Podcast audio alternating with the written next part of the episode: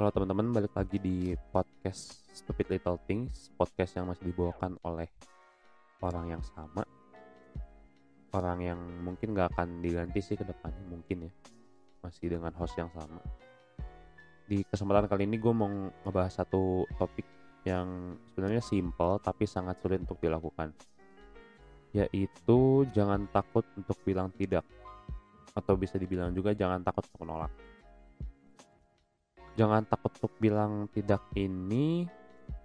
Uh, banyak banget yang cerita ke gue termasuk gue juga. Di mana kita uh, ceritanya tuh kayak banyak banget tugas yang sedang dilakukan banyak banget tugas yang harus dikerjakan. Terus ada tawaran terus karena kita nggak enak untuk nolaknya jadi kita terima-terima aja gitu. Padahal itu sangat uh, bisa dibilang membuat kita tuh jadi terbebani juga.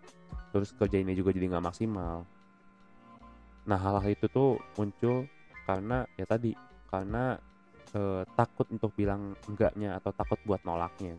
Takut buat nolak ini tuh muncul dari perasaan nggak enakan biasanya.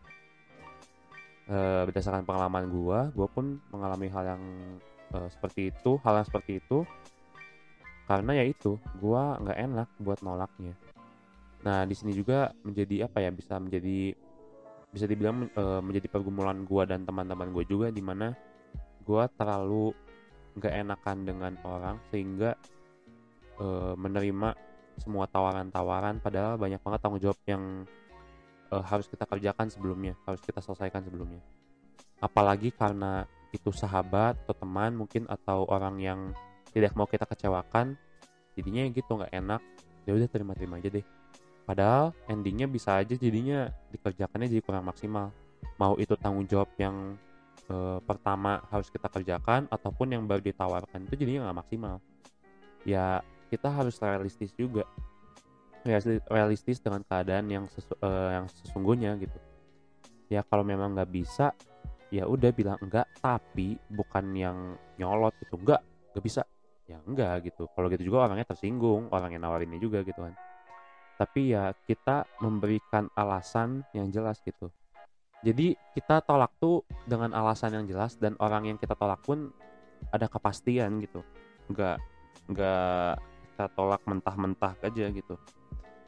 Karena orang yang e, menawarkan pun mungkin akan e, apa ya akan mengerti juga keadaan kita oh iya dia nolak tuh karena alasannya ini loh. Jadi jelas gitu. Jadi dia pun eh, nggak uh, merasa apa ya diabaikan nggak merasa ditolak mentah-mentah gitu.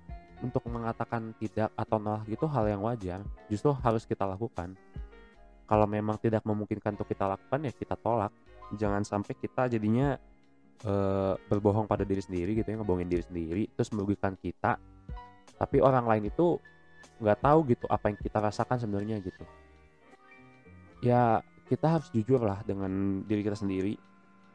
Kemudian ya kalau misalnya ada tawaran kalau emang nggak memungkinkan ya tolak tapi dengan hal yang wajar dengan hal yang eh, sopan santun walaupun itu dengan teman sendiri tapi diberikan alasan yang jelas gitu.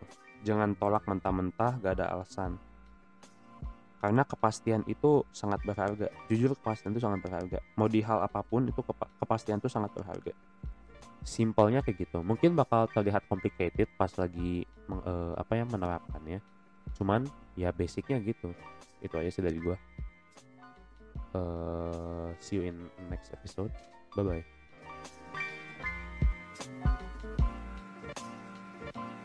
Oh.